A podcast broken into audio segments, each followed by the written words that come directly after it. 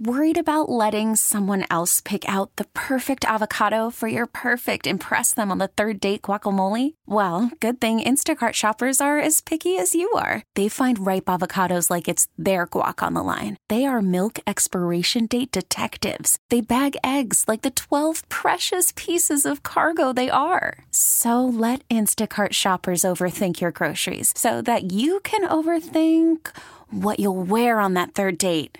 Download the Instacart app to get free delivery on your first three orders while supplies last. Minimum $10 per order, additional term supply.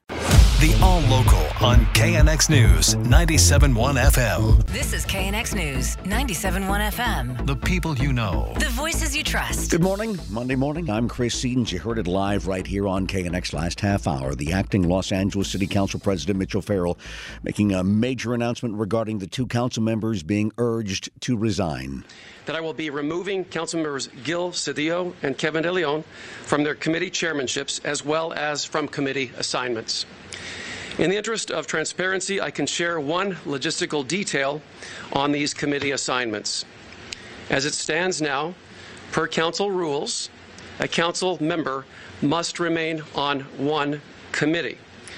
My office is ironing out these details and will provide full communication to my colleagues later today. Again, that is the acting uh, president of the LA City Council, Mitch O'Farrell. He also says the council meeting tomorrow will uh, see a new president be elected, but he won't be running for that.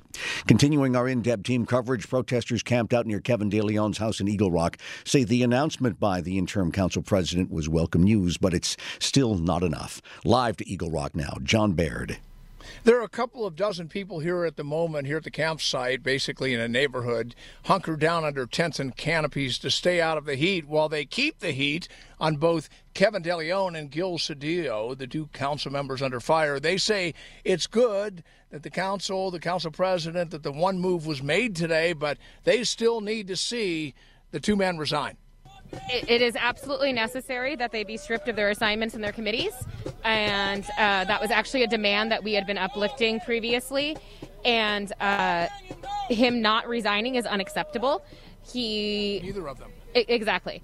Uh, they were both told to resign and demanded to resign by the community. That's Sheila Bates with Black Lives Matters Los Angeles. Again, this group wants these two out. There's no forgive and forget type thing going on here. They're very clear that they are still demanding that these two resign. They're happy that they've been stripped of their committee assignments, or apparently will be, but it doesn't go far enough at all. They want to see those resignations. Chris? For the first time in five years, City of LA reopening its lottery waiting list for so called Section 8 housing vouchers to help very low income families pay their rent. The city's housing authority expects to receive more than 360,000 online applications between now and the, the, deadline, which is October 30th. It says as many as 30,000 households will be accepted. The vouchers are only available to people who are U.S. citizens or have legal immigration status or are part of households that include at least one legal immigrant. Pollution at the ports of Los Angeles and Long Beach are on the rise. LA Times says recent report finds cancer causing diesel particulate matter is up more than 55% at the Port of LA compared to 2020. Well, at Long Beach, it's increased over 40%. The report is outraging neighborhood and clean air advocates who say the ports are failing on their promises to mitigate the effects of port activity on air quality. The increase is being blamed on the logjam of ships at the port, caused in many cases by the pandemic.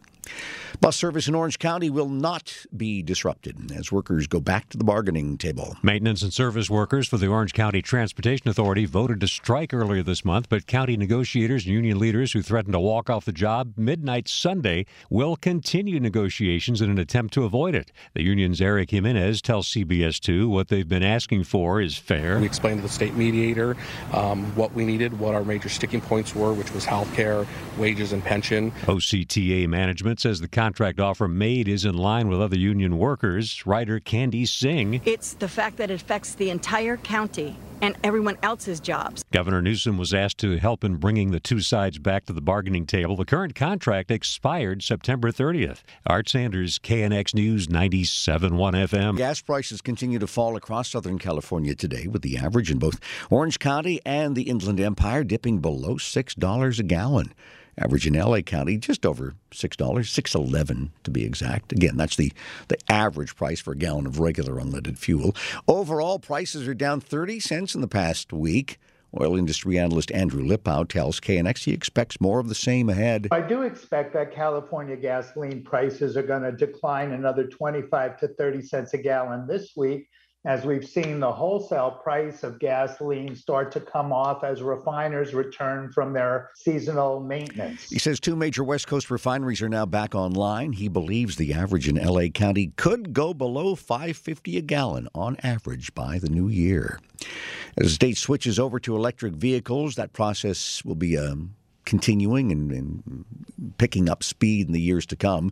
Should keep in mind your local gas station will have to retool in many ways if they want to survive.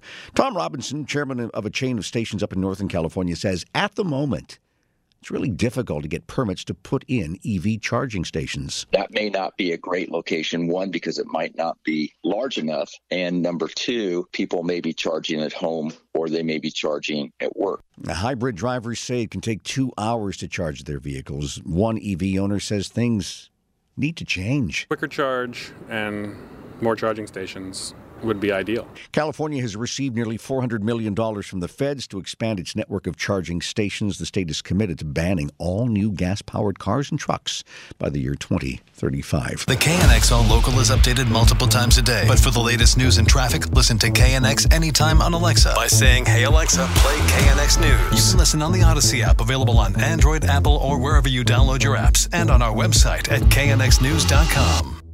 We get it. Attention spans just aren't what they used to be heads in social media and eyes on Netflix. But what do people do with their ears? Well, for one, they're listening to audio. Americans spend 4.4 hours with audio every day. Oh, and you want the proof? Well, you just sat through this ad that's now approaching 30 seconds. What could you say to a potential customer in 30 seconds? Let Audacy put together a media plan tailor made for your unique marketing needs. Advertise with Audacy. Visit ads.audacy.com.